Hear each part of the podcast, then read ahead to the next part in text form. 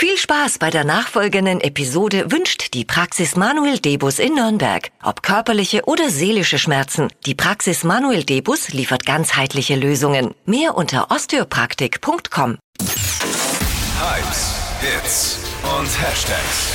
Flo Kerschner Show Trend Update.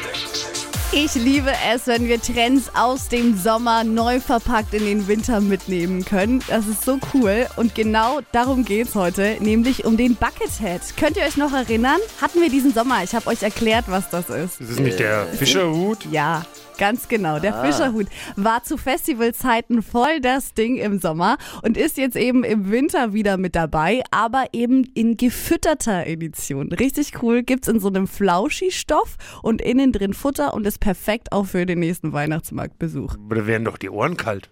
Ja, das geht so leicht drüber. Am besten man lässt die Haare dann offen.